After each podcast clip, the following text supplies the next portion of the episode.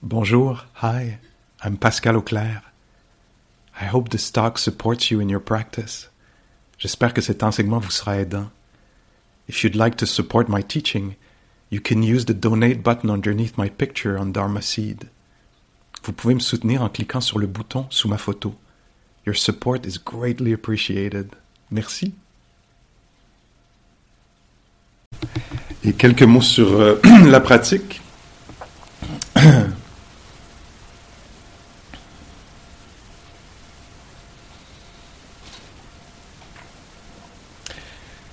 Donc, euh, peut-être un peu de théorie euh, ce matin. Ça fait jamais de tort, je pense, de, comprendre un peu la, la, carte de la, psychologie bouddhiste. Alors, euh, hier, on a, sans que ce soit nommé exactement comme ceci, on a, on a beaucoup, j'ai beaucoup parlé dans la matinée de, du premier fondement de l'attention. Hein. Dans le, bouddhisme, on pourrait dire qu'il y a, un, enseignement classique autour des quatre fondements de l'attention. Alors, les quatre fondements, ça veut dire, les fondements, ce sont les aspects euh, de, notre expérience euh, euh, auxquels on est invité à s'intéresser. Alors, des aspects de notre expérience, là où on peut mettre notre attention.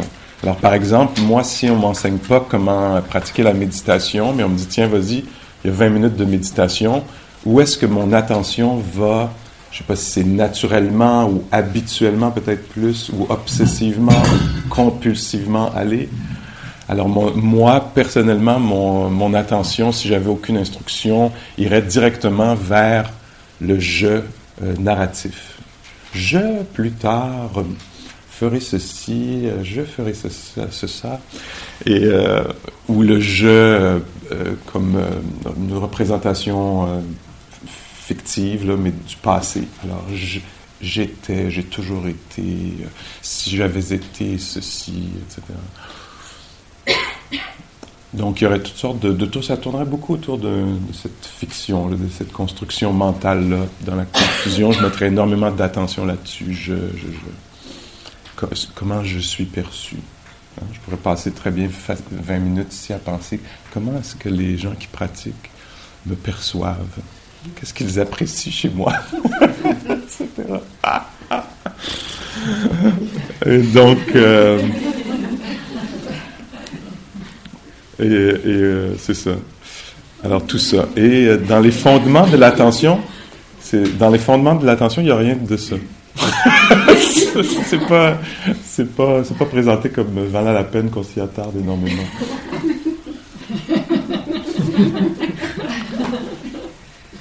Alors le premier fondement, c'est euh, le corps, hein, tout ce qui est euh, l'expérience matérielle, physique, c'est-à-dire les sens, la posture, on en a parlé. Alors on a pratiqué debout, marchant, assis. Les instructions, c'est étant assis, sache que tu es assis. C'est absolument révolutionnaire. Parce que pour nous, encore une fois, étant assis, c'est la dernière chose qui nous intéresse de savoir qu'on est assis. Ce qui nous intéresse, c'est ce qui ne se passe pas.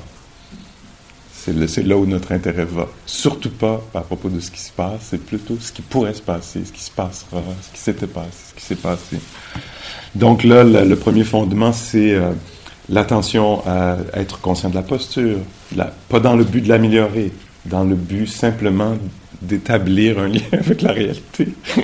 un lien de base, mais quand même assez important.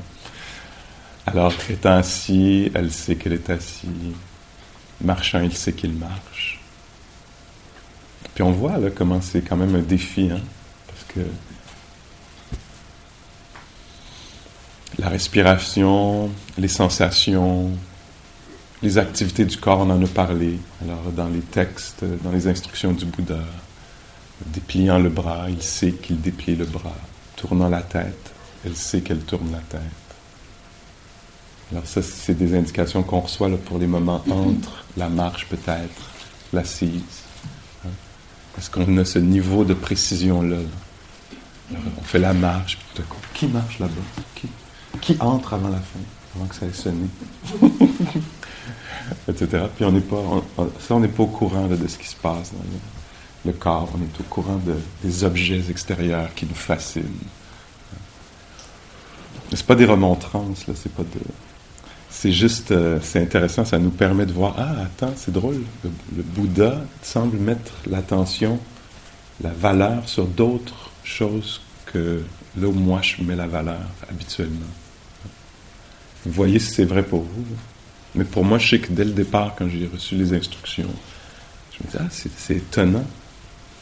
Moi, je qui est fasciné par euh, moi-même, l'histoire, la fiction, la construction, tout à coup, on me dit que ça vaut vraiment la peine que je mette l'attention sur mon nez pour trouver la sagesse. J'aurais pas cru que c'était le chemin par lequel passait la sagesse. Le nez, le ventre. Alors le premier fondement, le corps. On aurait pu, on n'en a pas parlé, mais je l'ai fait un peu avec les parties du corps. Euh, il y a un enseignement sur les 32 parties du corps. J'ai fait les, j'ai fait trois, là, on a fait ça rapidement. si vous vous souvenez un peu les os, la chair. C'est des façons justement de déconstruire le je. Hein. Je ne sais pas si vous avez eu accès à ça, mais tout à coup, on, s'intéresse. C'est pas je suis assis, est-ce que je fais bien, comment je fais comparé aux autres, est-ce que comment je vais être dans trois jours, la version améliorée ou, détruite? Qui va rester? là, on se dit non, il y a, une, expérience osseuse. Hein. Ça nous débarque un peu de, du personnel, hein, parce que on est moins mes os, mes os. C'est un peu moins comme ça, la chair, les os, la peau. Ah, ça, ça libère un peu de, cette fascination, obsession. Alors c'est ça, on aurait pu parler dans les instructions, dans ce premier fondement-là, il y a les parties du corps. Euh, il y a euh, aussi les éléments. Alors on n'en a pas parlé de cette façon-là, mais quelqu'un pourrait s'intéresser à l'expérience immédiate à travers euh, l'élément du feu, le froid, le chaud, l'élément de l'air, peut-être à travers la respiration. Parfois, on met l'attention, par exemple, dans ses mains, puis l'expérience immédiate, c'est une expérience d'espace, un champ de picotement. Parfois, on ressent la tête comme étant un, espace. Alors, les éléments, le feu, l'air, l'eau, la terre,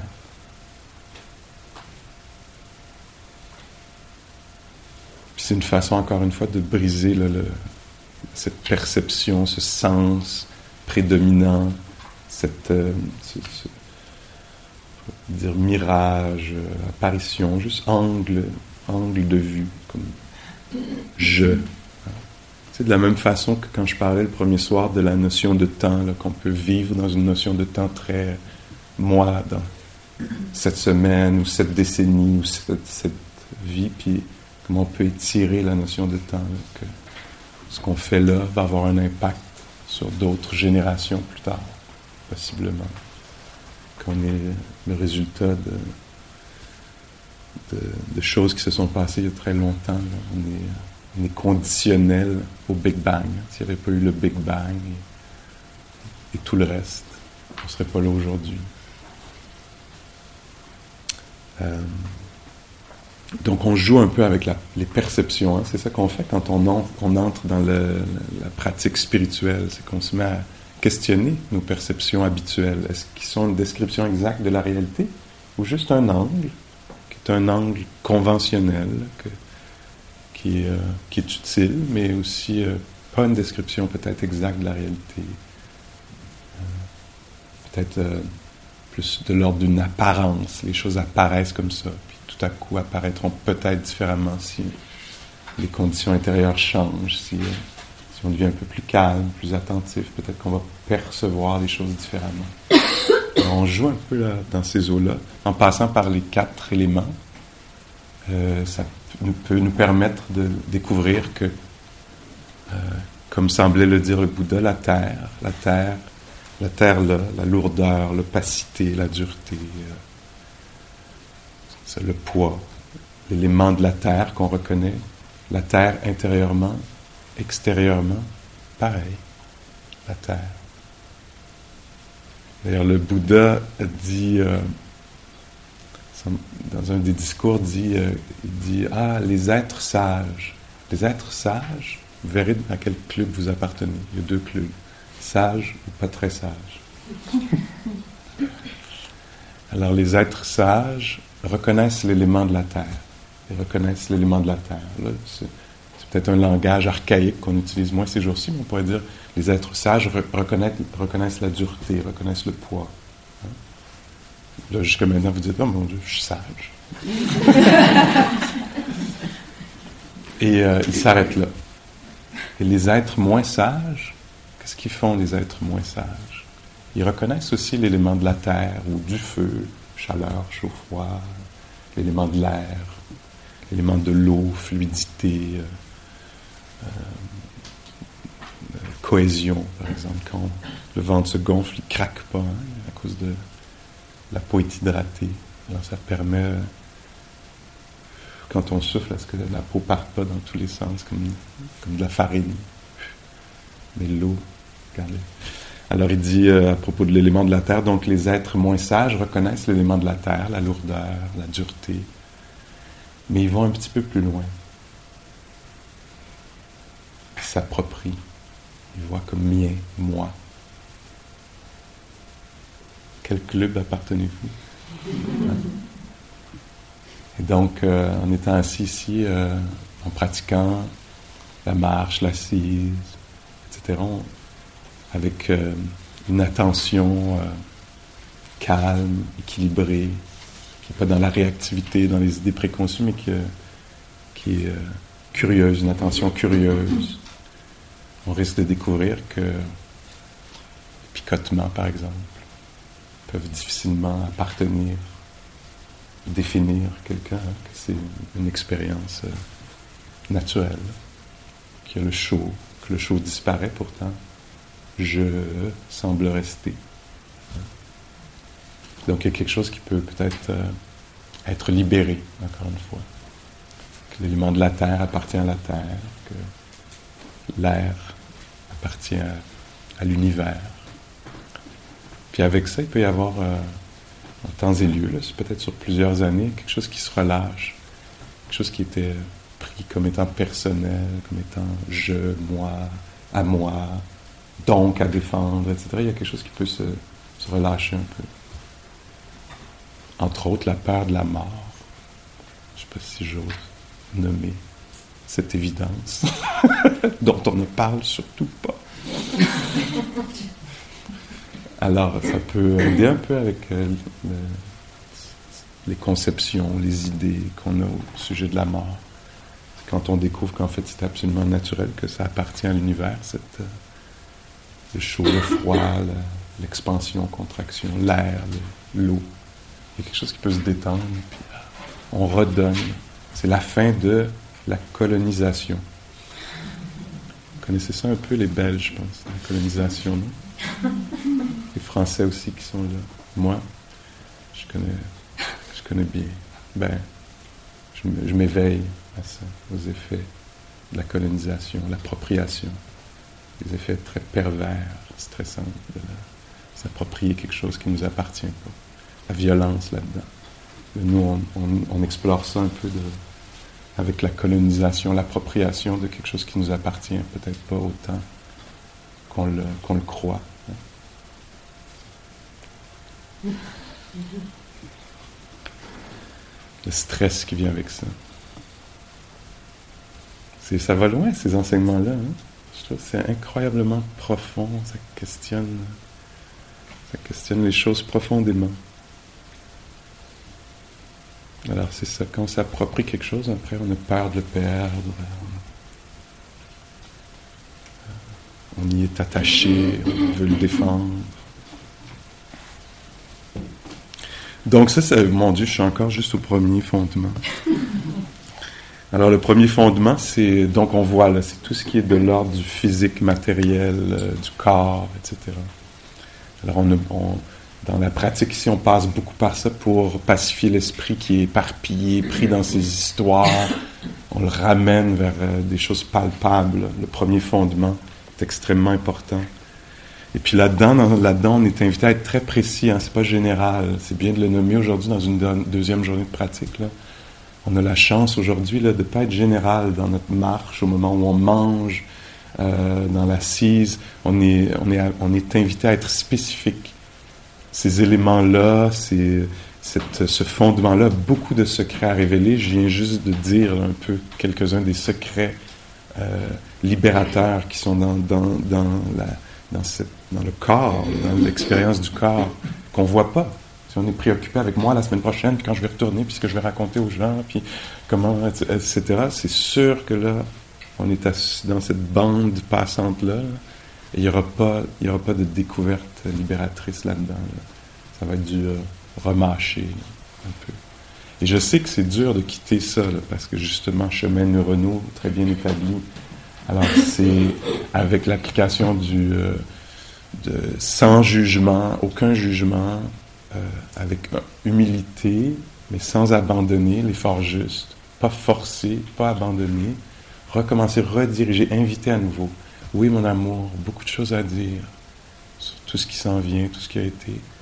Qu'est-ce qui se passe en ce moment? Qu'est-ce que tu reconnais? Ah, ça picote dans les doigts. Oui, c'est là où on met la valeur aujourd'hui. Oui, mais quand même, il y a plein de trucs à planifier. Oui, oui, mon amour. Et pourtant, viens, on essaye.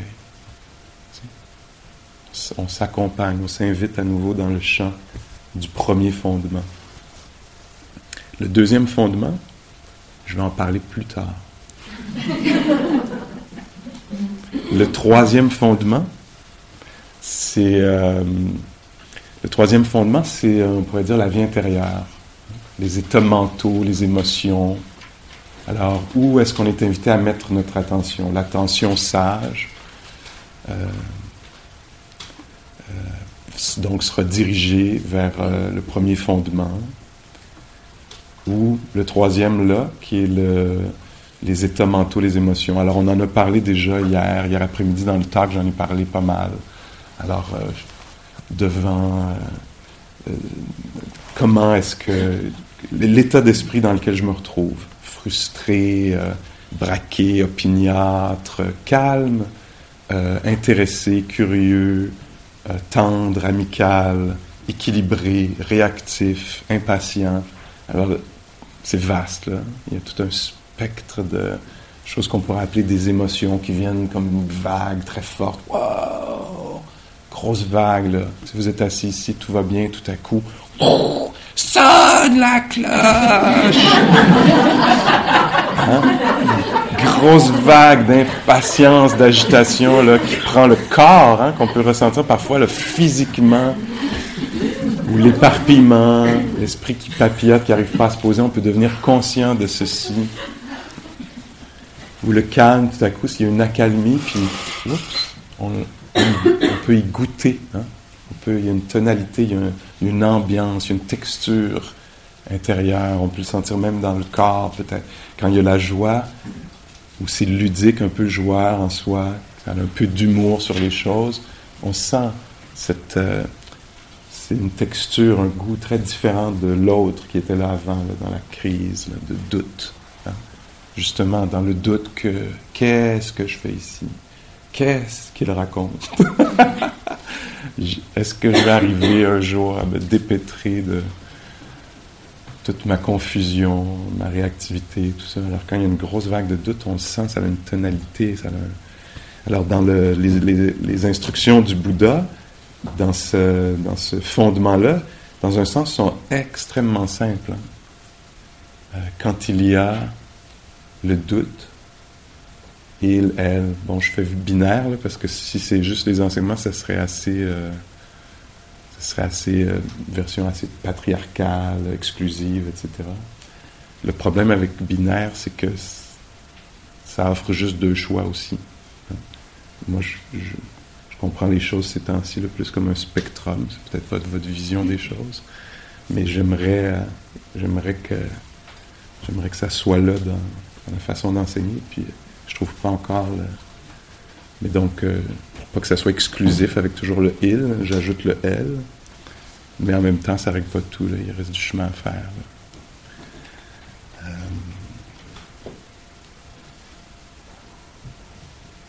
ces petites choses-là, je les plante là parce que je sais qu'il y en a d'entre vous qui enseignaient la méditation, qui enseignaient le, qui enseignaient le, ou qui avaient le désir d'enseigner. Puis ce sont des points, en, fait, que je trouve extrêmement importants parce que c'est comme ça qu'on va créer euh, des lieux de pratique qui vont être exclusifs, qui vont être pour les personnes privilégiées, des, groupes non marginalisés.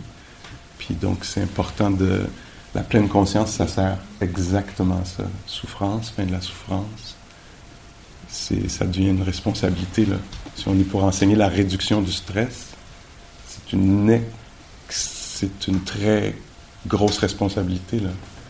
Enseigner la réduction du stress, puis on arrive là avec nos préjugés, nos, nos trucs, on fait juste ajouter une couche de stress à ceux qui sont les plus stressés d'entre nous à cause de leur invisibilité ou leur, euh, les façons dont ils sont écartés dans notre euh, inconscience. Euh, quand on est dans des groupes dominants ou majoritaires, etc. Alors ça, c'est un énorme travail à faire. J'en reparlerai peut-être plus tard, mais je lance ça comme ça. Alors, donc, Hillel, les états mentaux. Alors, c'est ça, les instructions sont euh, euh,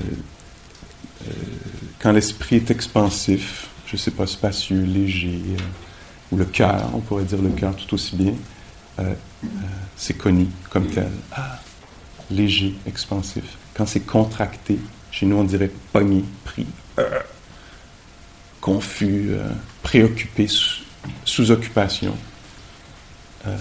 il, elle, c'est l'esprit, le cœur est accablé, accablé.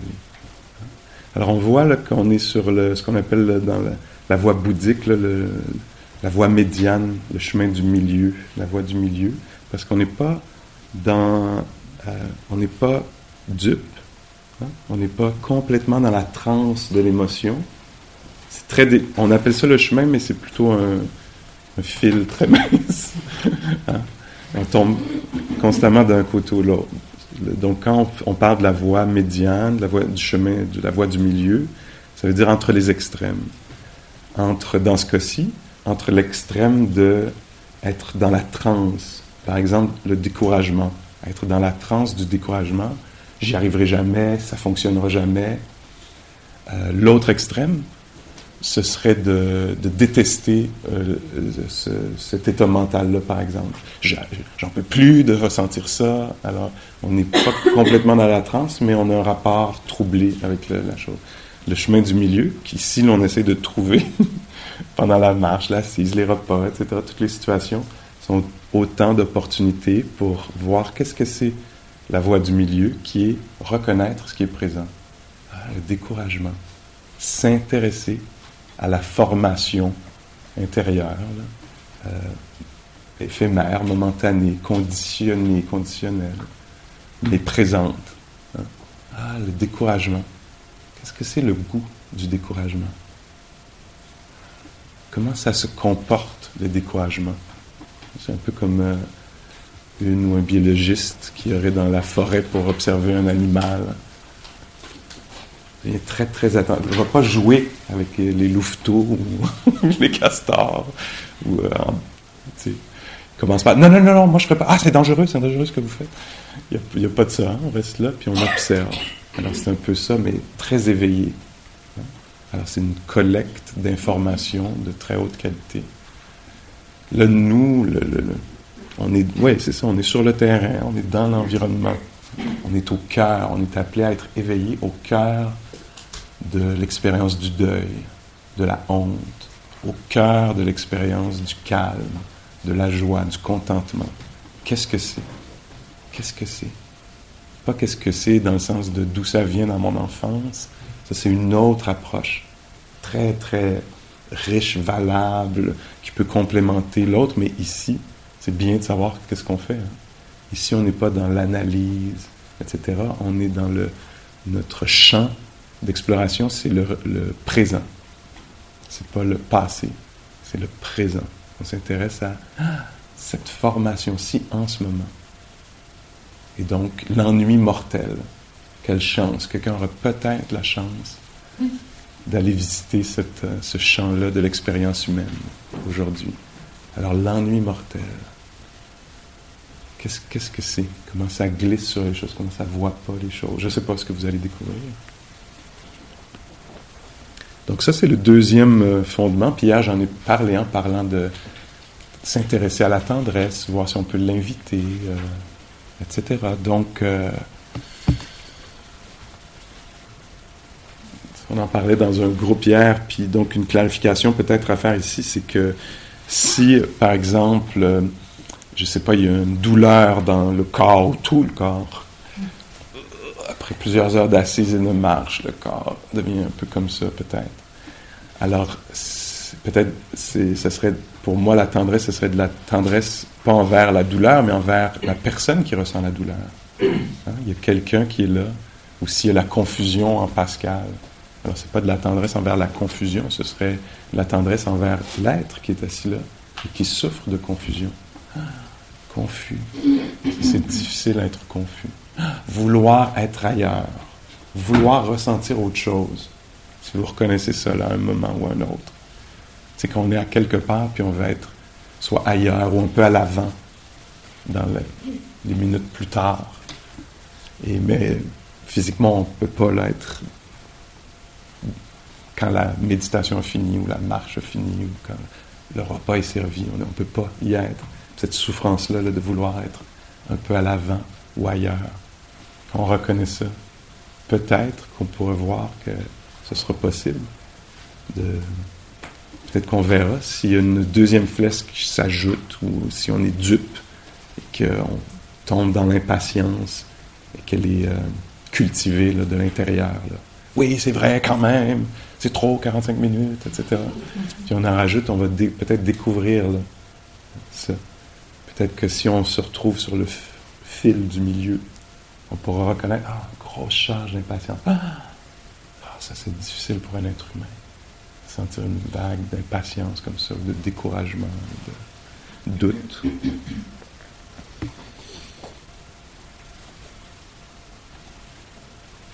Alors ça, c'est le troisième fondement. Est-ce que je mets le quatrième? Je vais le mettre juste pour nous donner les indications de ce matin. Déjà, on a tout un... Mais pour moi, c'est un peu de la revision. Je remets, ah, hier c'était le corps, mais il reste là, là. on va s'en occuper toute la journée le premier fondement. Le deuxième fondement, on en parle, devenir conscient, éveillé aux états mentaux quand ils sont présents.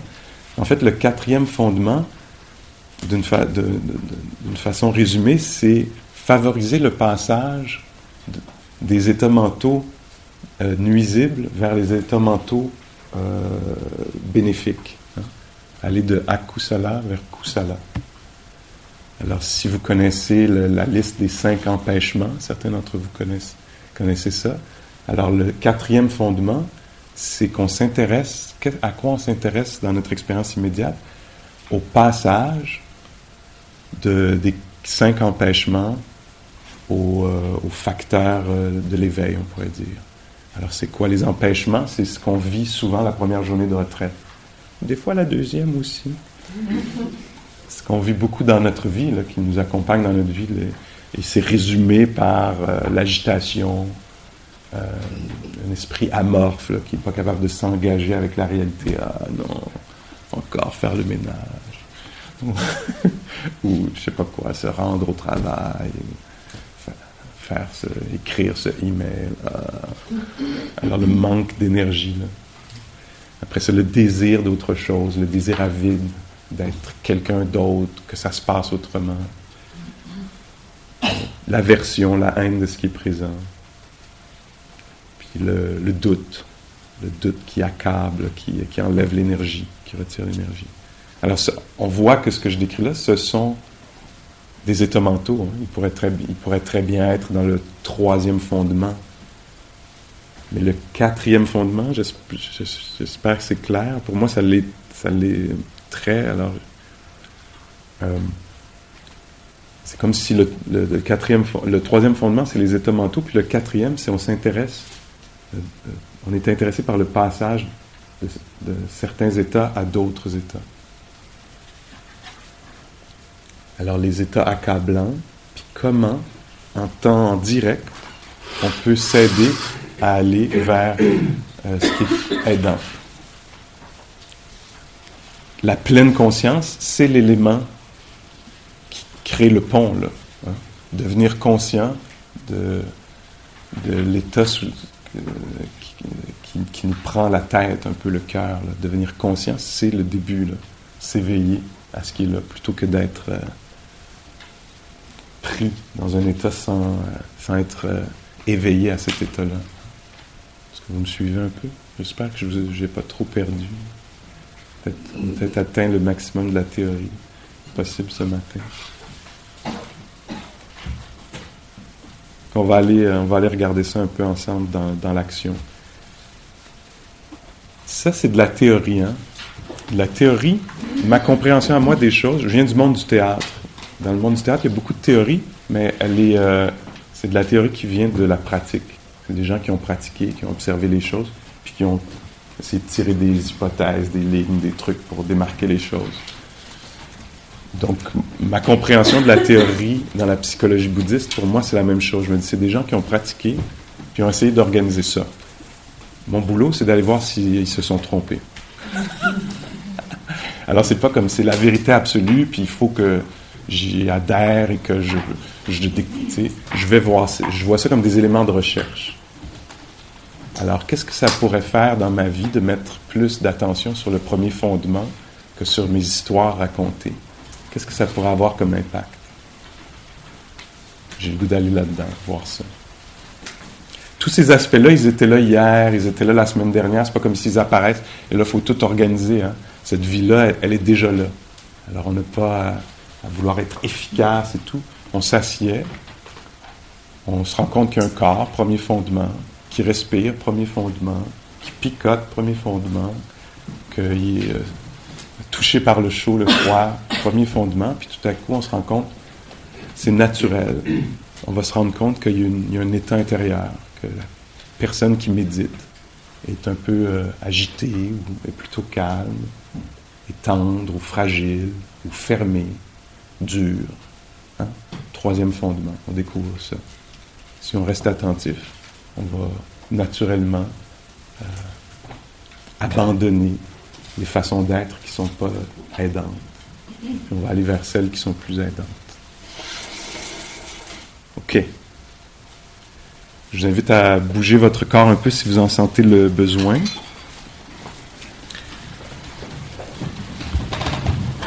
Si vous voulez commencer la méditation debout aussi, s'il vous plaît, faites-le. Si vous voulez vous mettre debout à n'importe quel moment, faites-le. Vous asseoir. Ce qu'on veut faire, comme, comme on le fait très bien tous, c'est qu'on veut éviter de gigoter. Hein. On veut permettre au corps de... On veut donner accès au corps à un certain calme, une certaine, une relative immobilité pour que aussi se calme le cœur, l'esprit.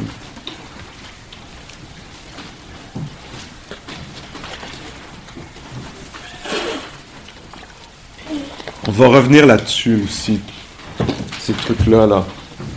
Sentez-vous pas obligé de, retenir ça, c'est absolument pas nécessaire. Il y a des impressions qui vont rester.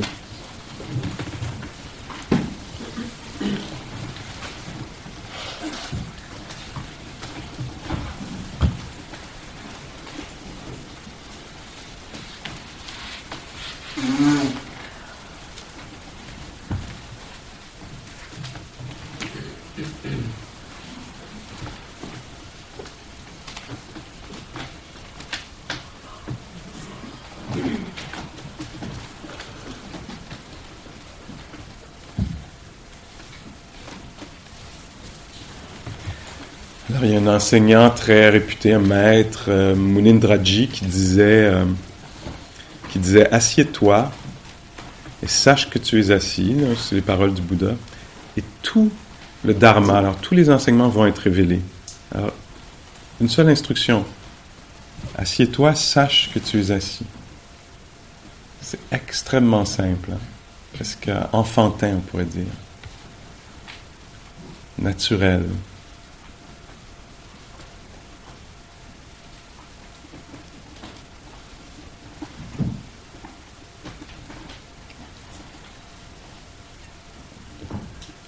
trouver sa posture.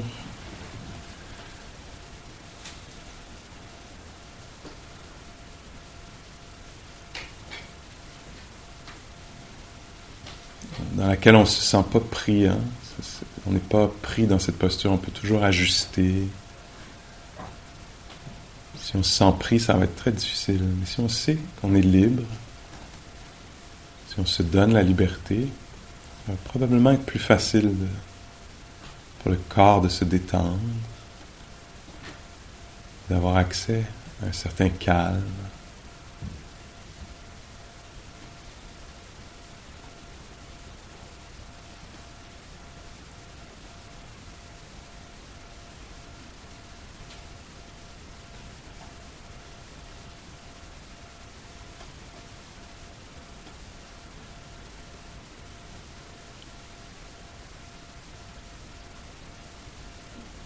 Passant par, euh, en invitant l'écoute, l'écoute euh, des sens, l'écoute, la réceptivité. Ça aide aussi le mental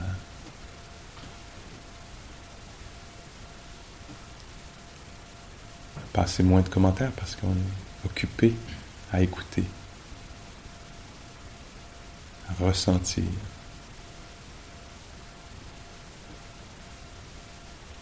Calme intérieur qui peut peut-être venir. Et naturellement, on découvre le corps.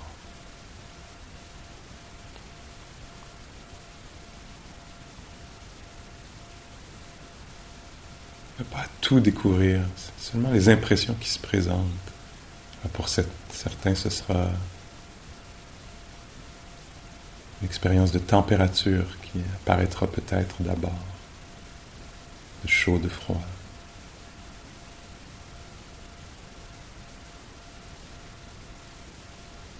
Pour certains, ce sera peut-être la respiration, les mouvements du ventre.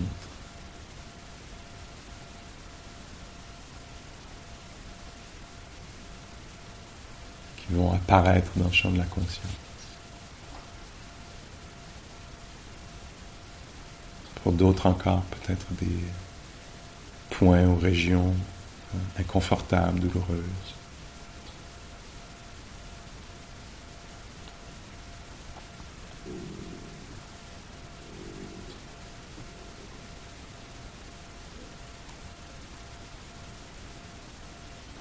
Le picotement des mains le repos des mains.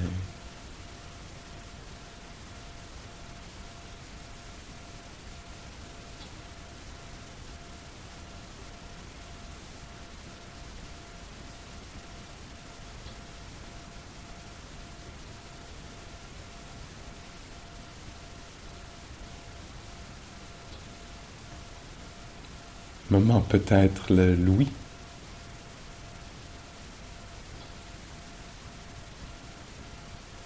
l'expérience de l'audition sera connue à travers le silence, ou un son ambiant, ou la voix de l'enseignant.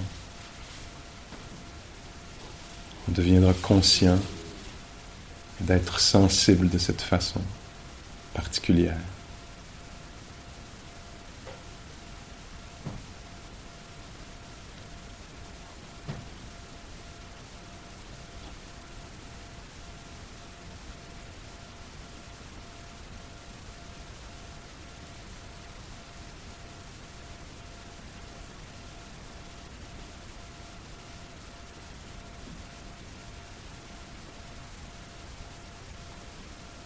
Et on va découvrir à un moment, peut-être que ça va être euh, immédiatement, peut-être plus tard au cours de la méditation, va nous apparaître un peu l'état dans lequel on est.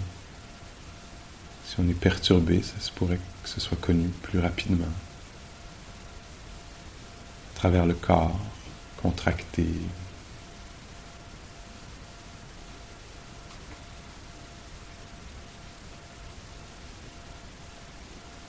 d'autres symptômes physiques.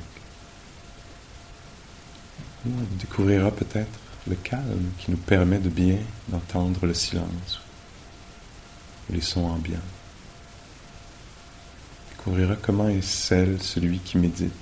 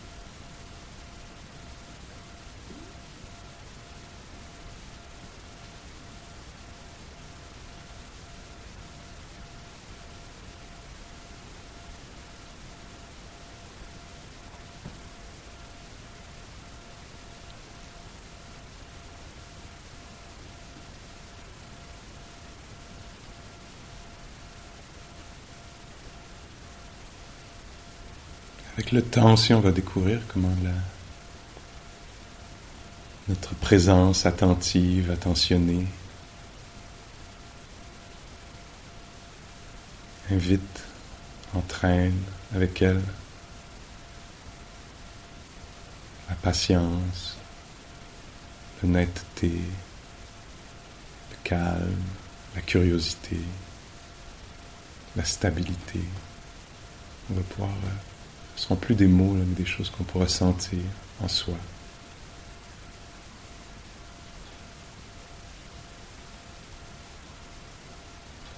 Leur présence, mais aussi leur absence.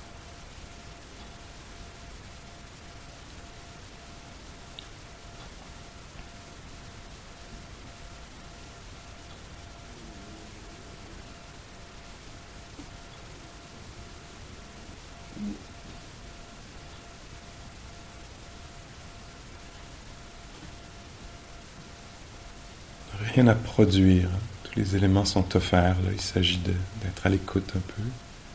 On voir les différentes textures physiques ou euh, psychiques ou du cœur. Les voir apparaître, les sentir.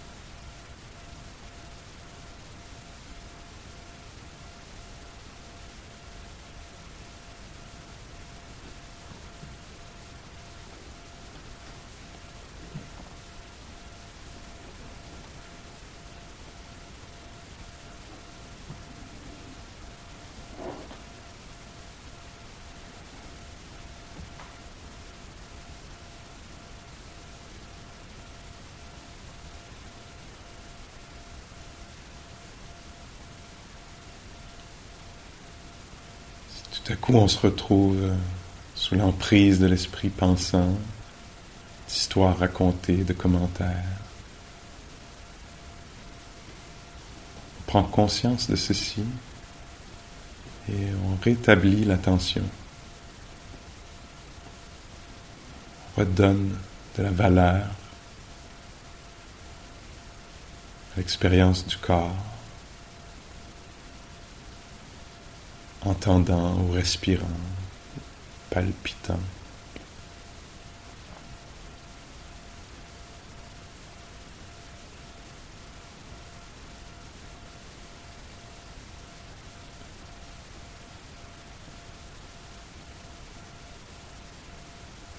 Si on veut, on s'intéresse à l'état de la personne qui médite. Dans quel état est-elle? Qu'un jugement.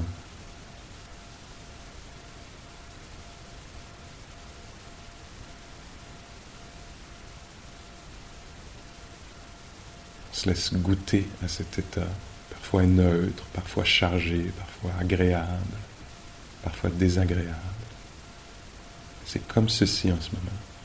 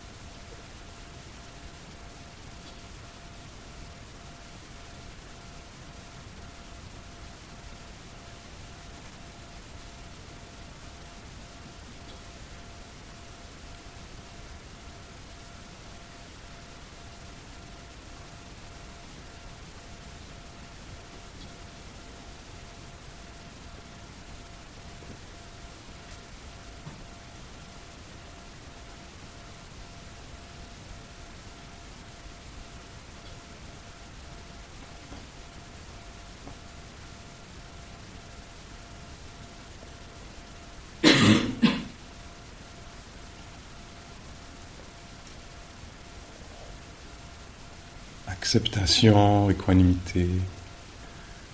C'est comme ceci en moi en ce moment.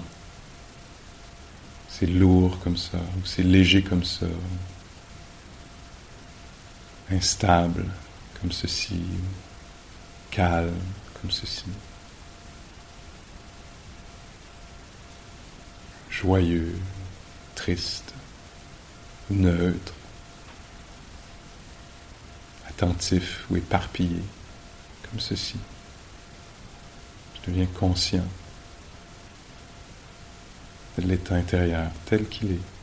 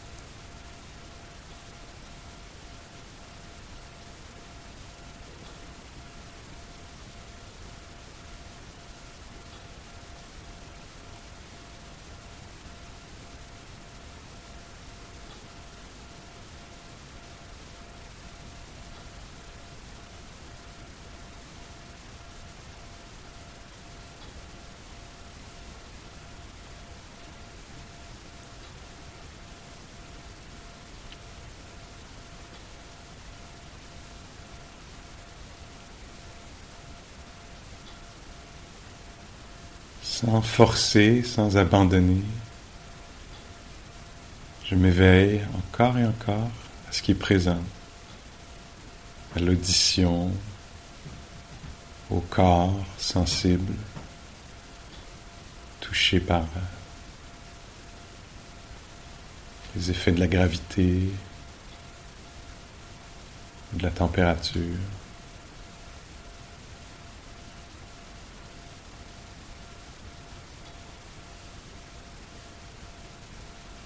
De la respiration ou l'état mental, l'attitude présente.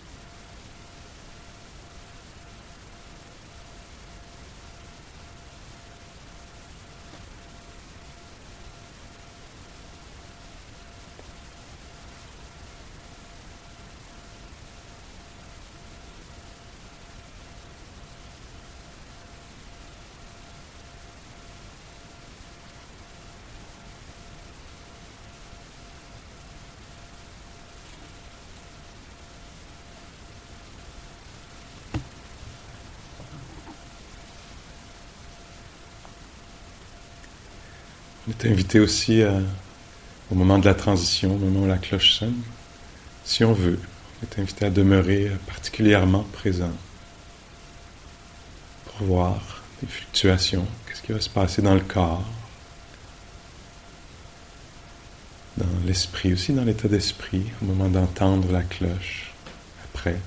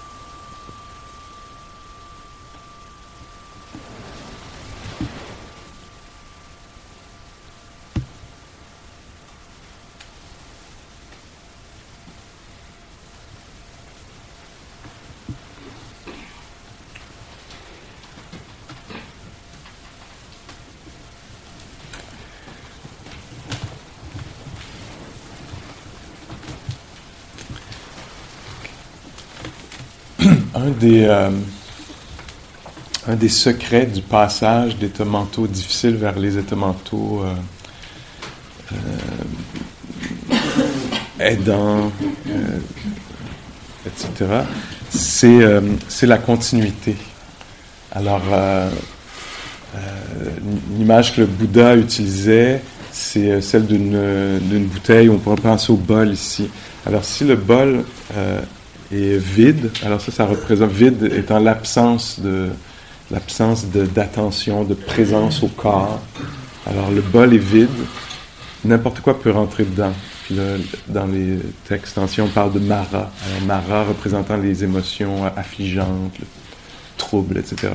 Alors si on est euh, peu attentif, la porte est grande ouverte pour que le doute vienne s'immiscer, l'impatience, le désir d'autre chose, tout ça. D'un autre côté, quand, euh, tout le corps est infusé ou euh, plein de, présence, euh, c'est comme si l'image que le Bouddha utilise, c'est une bouteille ou le bol dans ce cas-ci qui serait rempli d'eau. Alors plus rien peut entrer parce qu'il y a, y a de la présence.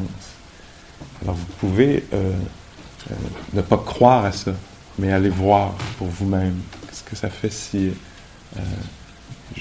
vraiment on, le fait de façon dévouée. Là, euh, euh, et, le travail qu'on fait est très délicat. Hein. C'est pas, on ne peut pas faire ce travail-là de façon générale. C'est un travail très spécifique, délicat, précis. Et c'est pas facile. C'est pas comme OK, faisons-le précis. C'est comme c'est du travail de dentelle, alors ça prend du temps à trouver le, truc. Mais quand même, c'est bien de savoir. C'est pas comme ça, oui, oui, c'est ça ma pratique, c'est d'être euh, mindful en général dans ma vie.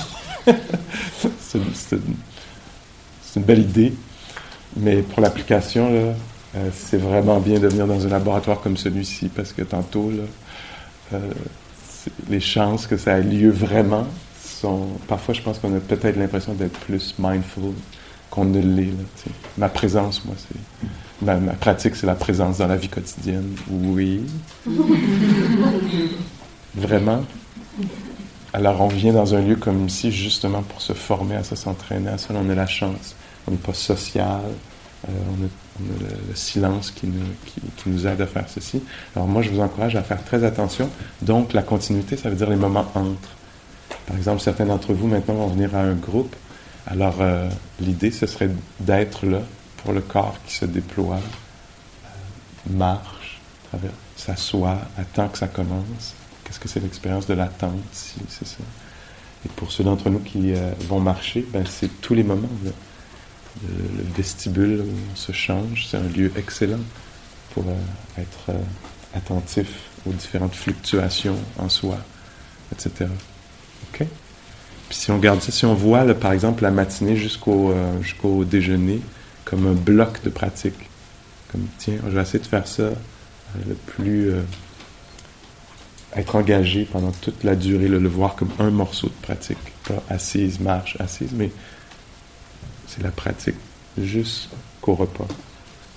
Évidemment, ça va être inégal, mais l'intention. Puis on va voir ce qui peut arriver avec ça. Puis j'en parlerai cet après-midi des effets de la continuité sur, euh, sur la pratique. OK? Merci beaucoup.